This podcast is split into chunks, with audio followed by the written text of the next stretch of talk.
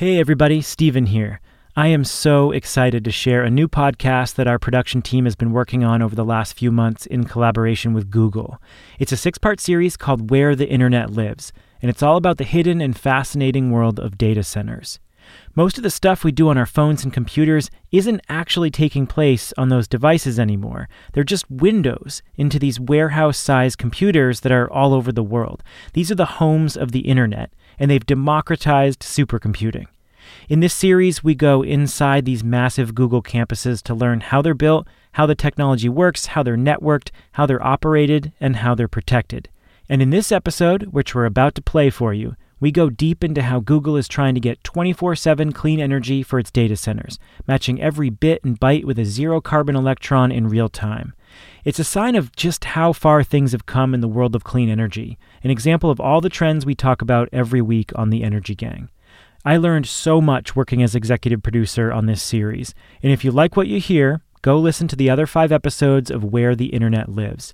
You can get all the subscription links in the show notes, or just search for Where the Internet Lives on the podcast app of your choice. Enjoy the episode.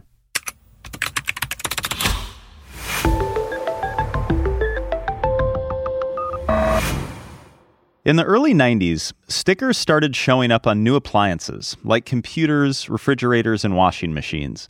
They were labels showing how much energy a product consumes.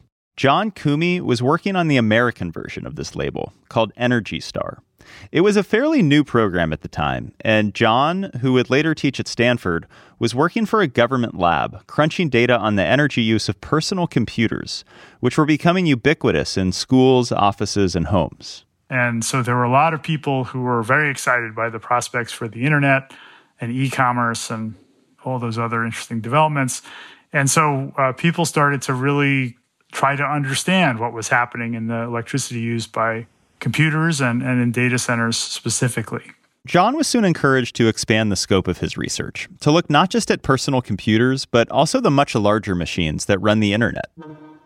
And back in the 90s, there was this factoid, which was that the internet doubles every 100 days. And that was something that captured the imagination of a lot of people during the tech boom. Curiosity turned to concern. A couple other researchers who worked for the energy industry started making an extraordinary claim that the internet would use half of global electricity within a decade. The idea that a particular end use could use half of all electricity and grow to that amount in 10 years is pretty hard to believe.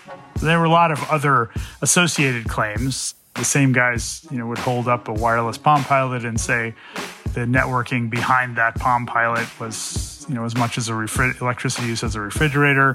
There were people making claims about data center electricity use as well. What tended to happen was that people would take a specific example out of context, in other words, cherry picking, and then they would try to apply that to all data centers. But there's very little good data around. And my interest is always in getting the data to understand what's actually happening. To get that data, John teamed up with a grad student and AT&T's then director for the environment.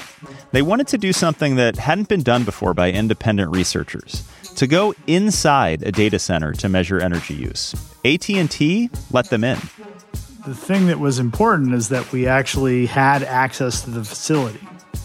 And that's the limit for most of these kind of studies, is that you don't have access. And most data center operators are very leery of releasing any sort of data to the world. And when they actually got inside, they talked with the facility manager, they looked over the blueprints, and they surveyed the energy systems. And they found a discrepancy, a big one.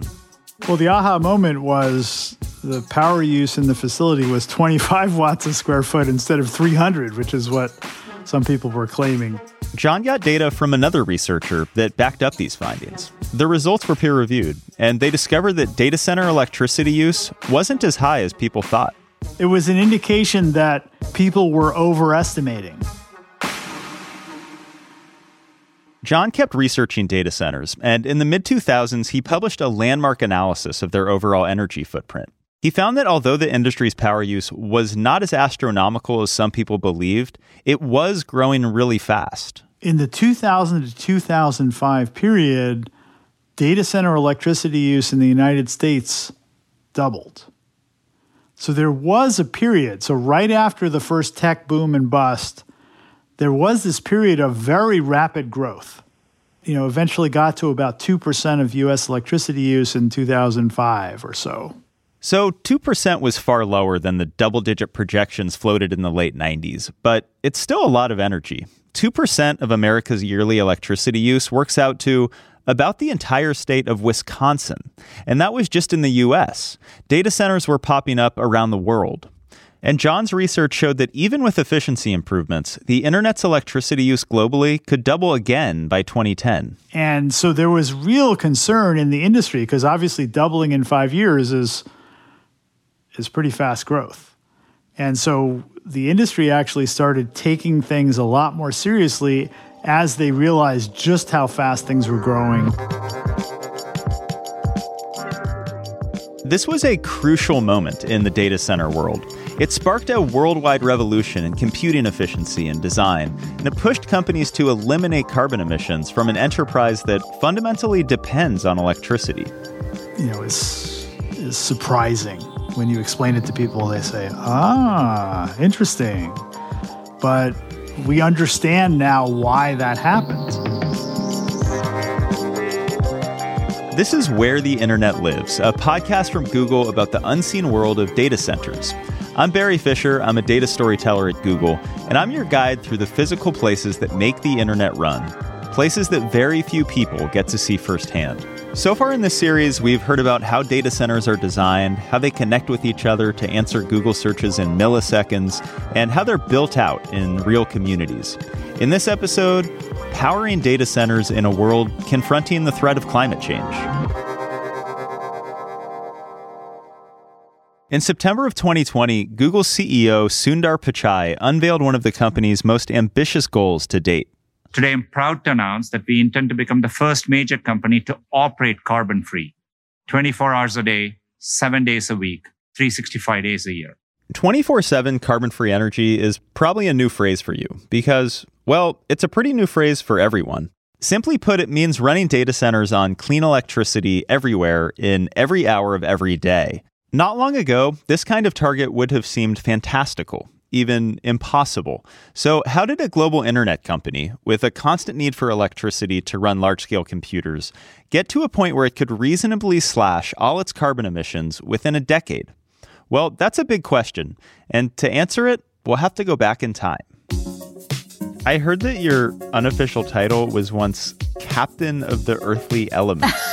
You know, I did consider using the title Captain Planet, but I felt that I wasn't sure I could live up to the cartoon superheroes' accomplishments, if you will. Winnie Lamb has worked in many environmental roles at Google. Most recently, she was a director of energy for Google Cloud. And armed with artificial intelligence and a global network of warehouse-scale computers, she's done stuff that would even make Captain Planet jealous. What is something that would wow a person about the work you've done?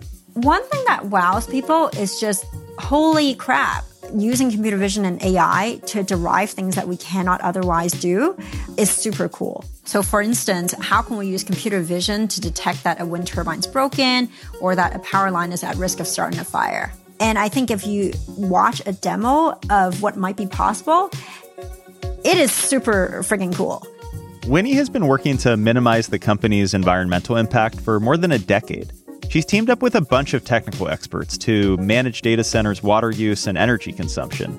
And it dawned on me that my team and I are working on all the classical elements, earth, air, fire, and water. So that's the title, Captain of the Earthly Elements.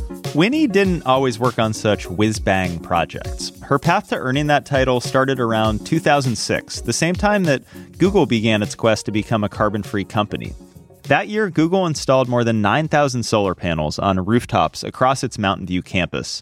It was the biggest project of its kind at that time. And Winnie, an engineer and an energy nerd, wanted to figure out how to maximize the production of solar energy.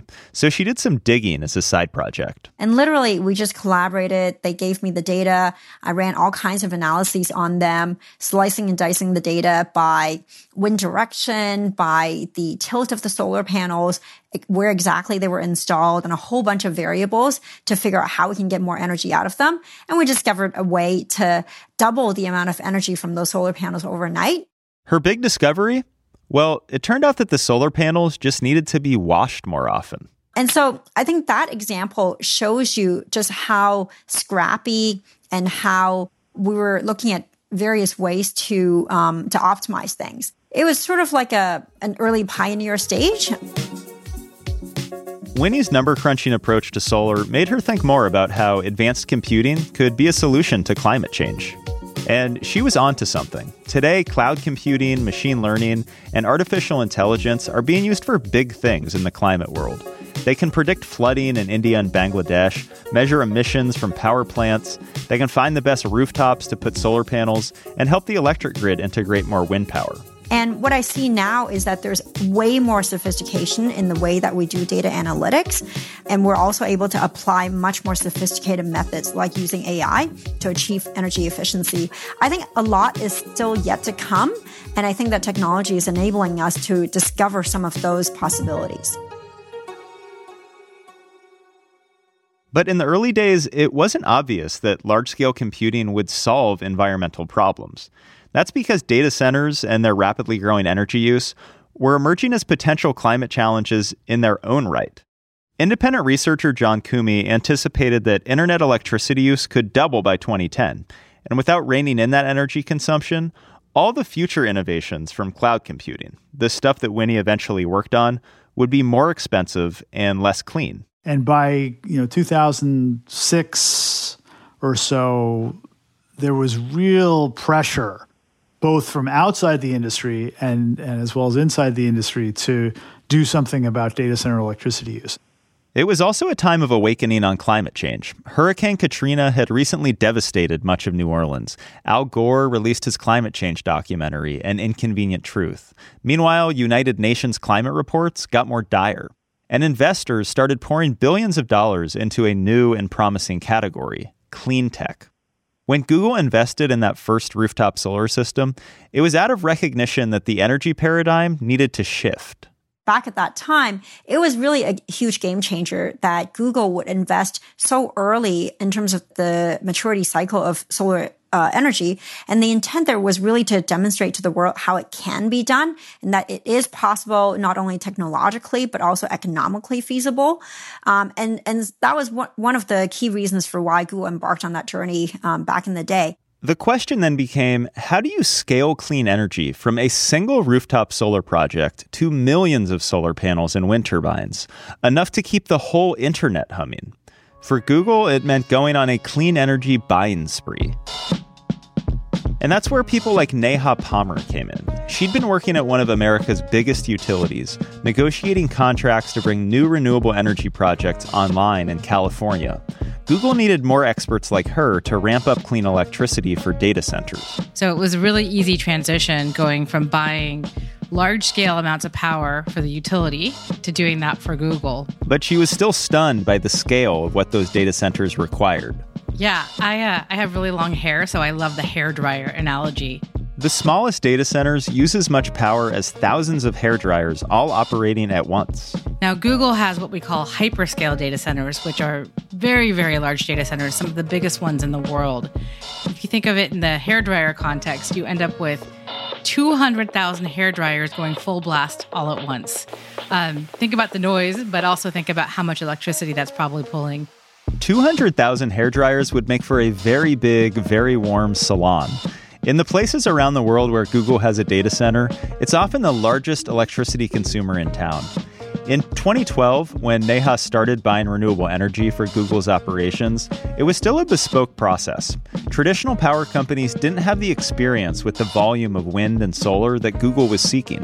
When I started this job, we would ask for renewable energy, and some suppliers would flat out refuse. And now we go into even very small utility, and they have an idea of what we're looking for, and they'll actually have a term sheet that lays out pretty much what we're looking for. It's kind of become industry standard. Wind and solar are now cheaper than any other resource in many areas of the world. The cost of wind power has fallen 70% since 2009, while the cost of solar has fallen almost 90%. Just like with computer chips, higher production volumes create lower costs. And as clean energy has gone mainstream, sought out by companies from grocery chains to coffee houses to tech firms, the cost has declined. I had a conversation with a major developer of wind and solar last week, and we were talking about prices for projects that would start next year. And I heard prices that were lower than I'd ever heard in my entire life. And it wasn't like the developer was saying, and I got a deal for you. It basically was that price of power. This is what it costs to build in this market. I have to say my jaw almost dropped when I heard the prices. Corporate purchasing of renewable power by Google and others drove more than 10% of all renewable energy capacity added globally in 2019. Today, Google is in fact the world's largest corporate purchaser of clean energy, with projects from Chile to South Dakota to Taiwan. Here's John Koomey again. And again, Google has been a leader in this. Facebook, Microsoft, they've all been signing power purchase agreements for renewable power that would not have been constructed otherwise to power their data centers. In the U.S., solar and wind are getting built at higher volumes than any other resource, including natural gas. And this year, for the first time ever, Americans will use more electricity created from renewables than from coal. Similarly, across Europe, renewable energy surpassed fossil fuels on the power grid in 2020 for the first time. Solar is now so cheap that Google is buying 160 megawatts of it for a data center in Denmark, a country not exactly known as a sunny vacation spot. There are 5 different solar farms in the mix, and one of them is actually Denmark's first solar plant to get zero subsidies from the government. The fact of having those low costs allows you to get to profitable projects, and that's why solar is happening in Denmark and in other countries. Enoa Onda is a senior lead for Google's energy portfolio in Europe. She played a key role in a $2 billion package of wind and solar deals around the world in 2019.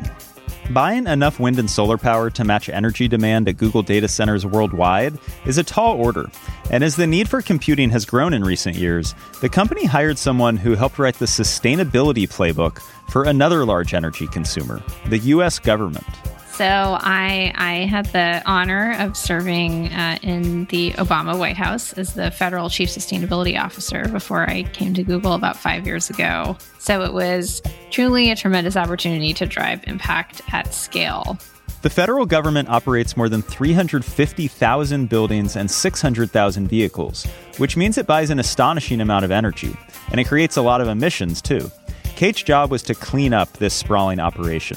So electrifying the federal fleet was a huge opportunity we identified. And then, of course, continuing to green our buildings. So that was really how we looked at it. You know, it was, what were we really uniquely positioned to do through our size, through our buying power, and setting some bold goals.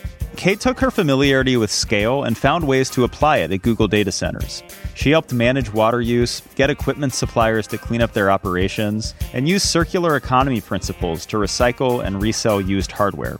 With her guidance, by 2019, Google was diverting close to 90% of data center waste streams away from landfills. And of course, she was also supporting Neha's energy team and dozens more creative Googlers, as they found ways to buy enough wind and solar to make sure that every Google search, email, and map route had zero carbon footprint. Energy use at data centers is certainly kind of the Uber problem that Google has been thinking about for many years. And running our business requires us to use a lot of power. And the urgency of climate change requires us to transition to a clean energy economy.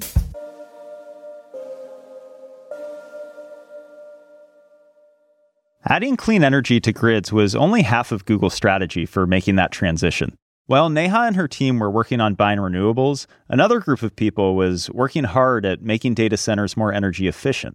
A lot of the early data centers or computer rooms required super intense cooling systems. I actually have a vivid memory. John Koomey remembers seeing one of these rooms way back in the 70s when he visited his dad's office building. They had a computer room. And so as a teenager, I got to go in the computer room and check it out.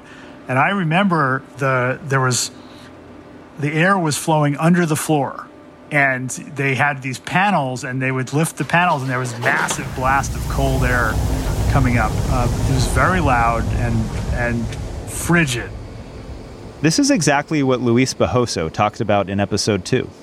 You know, if you're a data center technician in the 80s, you were wearing a very thick sweater at all times because the temperature is like, 58 degrees.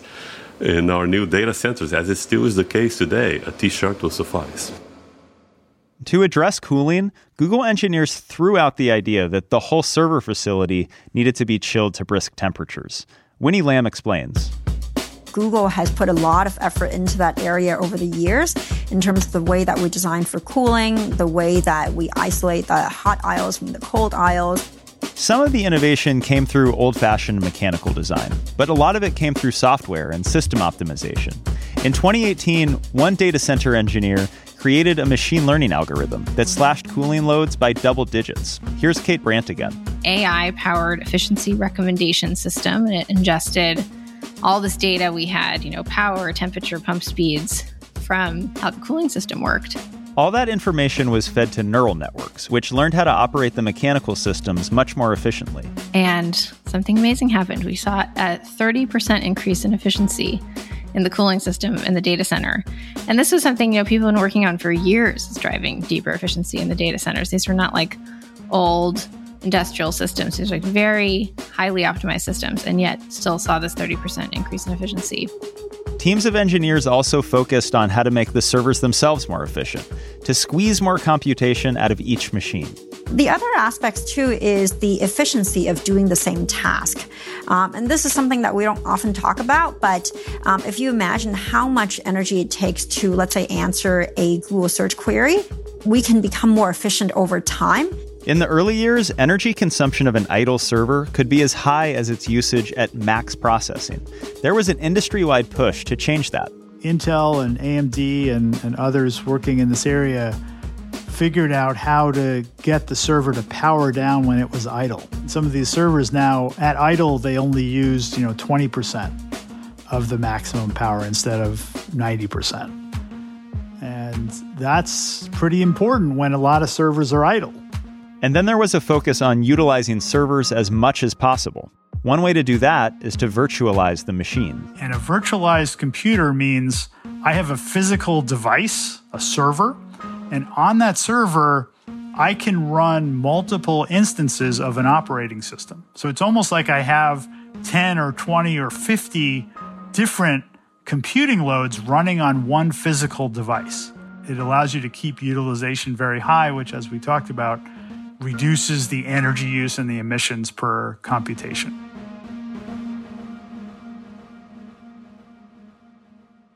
Remember back in the mid-2000s when John's research showed that energy use at U.S. data centers could double by 2010?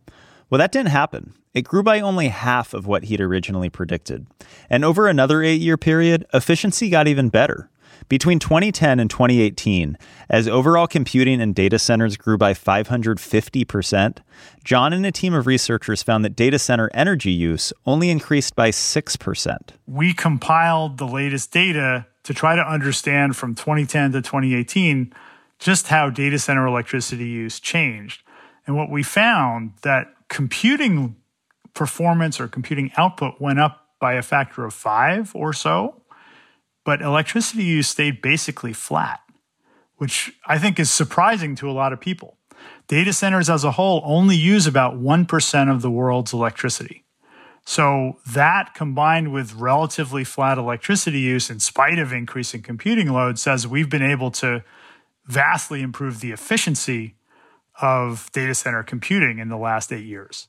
In 2019, Google reported that, compared with 5 years before, its data centers delivered around 7 times as much computing power with the same amount of electrical power. And all this renewable energy and all these efficiency improvements added up to a big moment. In 2017, for the first time, Google actually bought enough wind and solar energy to match its total electricity use worldwide. It did it again in 2018 and again in 2019. But the energy experts like Kate Brandt and Neha Palmer looked around and said, this isn't enough. It actually began when we realized that we were going to hit that 100% renewable goal. We've had this goal out there, it was 5 years, fairly quickly, that we were able to achieve it. And we were on the cusp of being able to announce that we had made it. And we realized that we still had a lot to do. We've bought all of this wind, we've bought all of the solar, but at the end of the day, we're still pulling off a carbon-intense grid. So why is this the case? Well, it's a simple matter of accounting. You would say, my data center is going to use X million kilowatt hours per year, and I'm going to build a wind farm that will generate X million kilowatt hours per year. Those two things are equal over the course of the year. I'm 100% renewable. But the reality is that the sun and wind operate on their own schedules, and they're more prevalent in some places than others.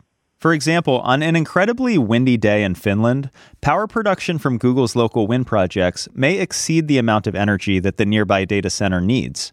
Meanwhile, another data center halfway around the world may be connected to a grid that's dominated by fossil fuels.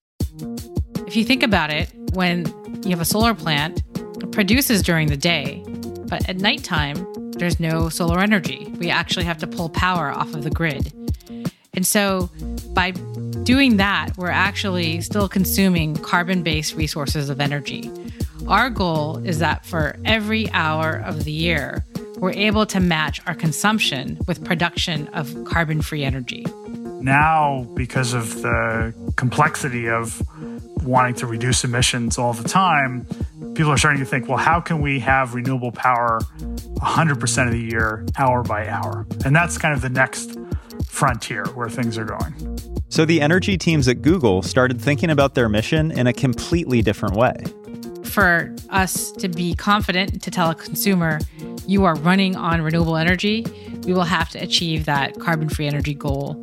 And so that would be making sure that we are producing energy in real time that matches our actual consumption. That means matching every bit and every byte, every search and every payment, every translation happening in its data centers to a zero carbon electron. Again, here's Enoa Onda. So the real ambition is to try to reach carbon-free energy all every single hour of the day, every day of a year, so all the times. It's not just about time, though. It's also about location, 24/7 everywhere on the planet where there's a warehouse of Google computers. That means figuring out how to support new clean energy in Taiwan and Singapore, where the grids are mostly fossil fuels, or in Nevada, pairing huge solar fields in the desert with equally impressive batteries, or in Belgium, buying power from offshore wind turbines in the middle of the North Sea, or even scaling up novel solutions like advanced nuclear reactors, enhanced geothermal power, or facilities that pull carbon dioxide straight out of the air. The goal itself was not immediately clear. When Neha's team reached 100% renewable energy, there was disagreement about what to do next. Yeah, a lot of debate around that. So I think some people felt like, look, the 100% goal is fantastic. That should be the goal. Others were saying, well, we still haven't achieved what our real goal is, which is zero carbon, right, in our energy system. So I think there was a lot of debate on what we can do as a company and what was actually realistic. And I think we realize when we talk about 24/7 carbon-free energy, it is a really difficult goal. It meant drawing an entirely different roadmap. The team would need to continue buying a lot of wind and solar, but also build or invest in totally new kinds of technologies, develop new approaches to buying and selling power, and advocate for policies that accelerate carbon-free solutions. And part of that process was tapping minds across Google who could ask new questions. What can we do to actually have more intelligent load? Can we be more proactive? Can we respond to the generation mix on the grid? People like Ana Radovanovic, a research scientist at Google who had expertise in machine learning and a passion for changing the energy system. You know, I saw that energy field was very, very traditional still. On the other hand, I saw so many opportunities to create an impact and this connection between the information technology world and physical world of energy. Ana started at Google in 2010, optimizing ad campaigns, but she wanted to apply her engineering expertise to climate change, so she migrated to different teams over the years, designing software to manage microgrids and building models of energy markets. We needed to study energy systems, systems design, control, communication systems, electromagnetic signal processing. So this is all part of electrical engineering sciences. Although not every project resulted in a paradigm-shifting success, it created a lot of institutional knowledge about energy inside Google. I think that we learned a huge amount of things, especially that we do have all the technical capabilities. Ana realized that many of the energy and computing tools necessary to decarbonize the planet are already available. She just had to put them together in the right way. And then in 2016, she joined the team working on data center efficiency, and her group stumbled onto something promising. And I thought, wow, this is too simple of an idea. This is already in a way available. Ana's team was writing a paper on how renewable energy affected the price of electricity. They created a model to match grid conditions with pricing. And as they were looking at forecasts of the energy mix, they realized they had powerful data on how clean or dirty the grid was at any given moment. So I was thinking, what can we do with this carbon intensity? They also knew that Google kept meticulous records of computation resources. That is, they had data on how much processing the servers were handling at any one time. Wow, we have compute load. We can directly know because we log everything at Google. Right? All the workload, all the processes we log. So why couldn't we actually map it to power and map it to carbon footprint in real time? Which led her team to another question, a radical question. Is it possible at all to ban, shape Google load? What Ana means by bending load is actually changing how much computation Google is running at any moment. What we want to do is we want to move the energy usage from our data centers to we want to shift some of them to move it from the carbon intensive times, from the times of the day when we have a large amount of emissions on the grid to times of the day when we typically have lower emission because we have more renewable generation or more hydro or more some clean energy on the grid. So in order to do that, we need to see what type of workload we can move to these low carbon times. They didn't just have data on how much computation the servers were handling. The data also told them what kinds of jobs they were running. Streaming a YouTube video, that had to happen immediately. Running a Google Cloud customer's workload, that also needed to happen right away. But there were other compute jobs, things like creating fun new filters for Google Photos or adding slang words to Google Translate that could be shifted by a few hours without impacting users. And when we analyze the data, we look at these, what you say, compute tasks. And computing tasks, some of them are latency tolerant. Some of them, for example, most of the machine learning training jobs, they can be delayed for an hour or two. It's not super important that they are streamlined and they're streaming workloads similar to the one when you watch the video stream on the web. So it's not that type of workload. So when we analyzed our computing tasks and how much resources that use, we learned that a significant fraction of the total compute resources that we need to support our workloads goes to this flexible load. That was a huge promise, right? It wasn't just promising, it was necessary. Hitting the 24/7 goal will in part require shifting load to times of day when the electric grid is cleaner. So the goal of 24/7 project is to align our load to carbon-free generation at local grid. This is practically impossible if we don't shape the load. The concept that Ana is describing is not actually new. It's called demand response, and big energy users like grocery stores, office buildings, and factories have done it for years. They basically reduce their energy demand at certain times of day, say by turning down the air conditioner by a degree. And this reduces strain on the grid, it avoids the need to turn on more power plants, and it saves money. It also reduces emissions. So demand response has been around for a long time. I think the way that Google is going about it, though, is pretty unique. Data centers are growing load. There are a huge amount of load in any single location.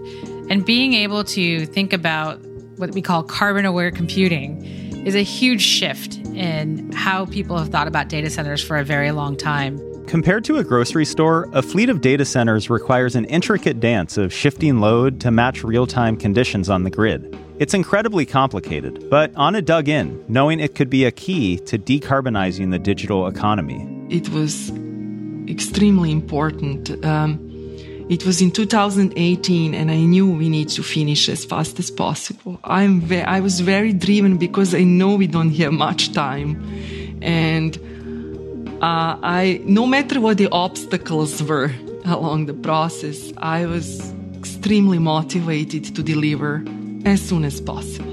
So throughout this challenging time, I can tell you, I was telling myself the goal is important, doesn't matter. You know, whoever says this is not possible or, you know, this is, you know, ridiculous, I didn't listen. I was just really like motivated by the end goal. Carbon-aware computing was rolled out publicly in April of 2020. Google is still perfecting it, but Ana hopes it can help other data center operators too.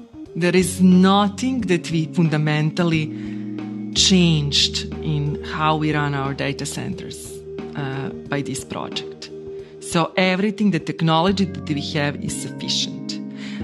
So people and other players in the market, other data centers, I'm sure that they actually have the levers to control their load. There is so much technology around, but we just need to use it in the right way. By mid-2020, all the elements were coming together. Incredibly cheap renewable energy, radical improvements in efficiency, higher density batteries, green hydrogen, or novel types of nuclear and geothermal plants. And this all added up to a fundamentally new energy paradigm. For the first time, Google was able to put a firm date on its 24/7 carbon-free aspiration. By 2030, the company announced, it would aim to operate without any fossil fuels. Again, here's Google CEO Sundar Pichai explaining what's at stake. The science is clear. We have until 2030 to chart a sustainable course for our planet or face the worst consequences of climate change. We are already feeling those impacts today. From historic wildfires in the US to devastating flooding in many parts of the world. At Google, we've always viewed a challenge as an opportunity to be helpful and make things better for everyone. Climate change is no different. The next decade is vital to preventing catastrophic climate change and creating millions of jobs in the process. And it's why people like Kate Brandt go to work every day, trying to figure out how to harness technology and talent into solving this challenge. You know, science tells us very clearly that we have roughly a decade here, this decisive decade of the 2020s, to make a huge shift in our relationship to natural resources and the amount of carbon we're emitting into the atmosphere. And if we don't do that, then we will have irreversibly damaged the planet for generations to come, for our kids and their kids. And to me, that is obviously daunting and upsetting, but also incredibly motivating and truly gets me out of bed every day. I think now is the time for all of us to take action on climate and, you know, more broadly to reimagine our relationship to natural resources and how we use them across the economy. And I'm incredibly inspired by that opportunity and by the amazing people I get to work with every day on, you know, how do we think at a system scale about tackling those challenges and how do we deploy Google technology in the service of this critical mission. And this brings us back to Winnie Lamb, who was exploring how to optimize Google's rooftop solar system back in 2006. Back then, she was unsure what the limitations or possibilities even were. Today, she's working with the biggest energy companies in the world. I think that the types of optimizations that we see possible and that are being adopted by the early adopters are also obviously different today than they were 10 years ago. Looking at pictures taken from drones or satellite imagery, inspecting power lines to see, hey, how close are they to, you know, a bunch of trees? If, let's say, we have a 90th percentile windstorm or an ice storm or some sort of weather event, is that going to pose a problem to the power lines? And so I think those are some of the wow factors. And now that the computing systems behind that artificial intelligence are getting cleaner by the hour, it helps others easily lower the carbon emissions of their own digital operations. It's modernizing enterprises' technology. It's things like moving technology from, let's say, an on-premise data center to cloud computing. The public cloud, like Google Cloud, for instance, tends to run way more energy efficient data centers than an on-premise data center. And by having those energy savings, we're making a real difference. In short, as more people and organizations move to the cloud, they're increasingly tapping into round-the-clock, zero-carbon energy. It sounds new and cutting-edge, and it is. But the underlying concept is rooted deep in history. John Koomey explains. In the economics literature, there's a thing called the general-purpose technology. And the old example was always the steam engine. And by general-purpose technology, it's something that has broad and deep implications for the whole structure of the society as you use more of the technology. So John's talking about things like fire, wheels and factories, cars, the steam engine. These all single-handedly transformed our economies. And today, data centers are emerging as a 24/7 general-purpose technology of the post-carbon era. Well, computing is probably the most powerful general-purpose technology that has ever existed. And we can use it in ways that we never could before to move bits instead of moving atoms, to redesign devices, to redesign institutions, and to help us make decisions more effectively than we ever could before. And to me, that's the most important thing about all of this, is that electricity use is modest, it's getting efficient very rapidly, and it's allowing us to do things that will help us create a low-emission society. And that's our show. Where the Internet Lives is produced by PostScript Audio in collaboration with Google. Our theme music and scoring are by Echo Finch. You can subscribe to the show on Google Podcasts, Spotify, Apple, or anywhere you get podcasts. And please give us a rating if you're enjoying our journey together so far. In this episode, you heard from John Koomey, Winnie Lamb, Neha Palmer, Kate Brandt, Enoa Onda, and Ana Radovanovic. Thanks to Ana for practicing a little energy conservation of her own during our interview. Actually, I hear my machine, laundry machine on. I'm going to turn it positive, so because I don't want any noise. Okay, thanks. Coming up in future episodes, why data centers are perfect for hiding out during the zombie apocalypse. And then, what will the future of data centers look like when Moore's law ends and quantum computing goes mainstream? I'm Barry Fisher. Thanks for listening.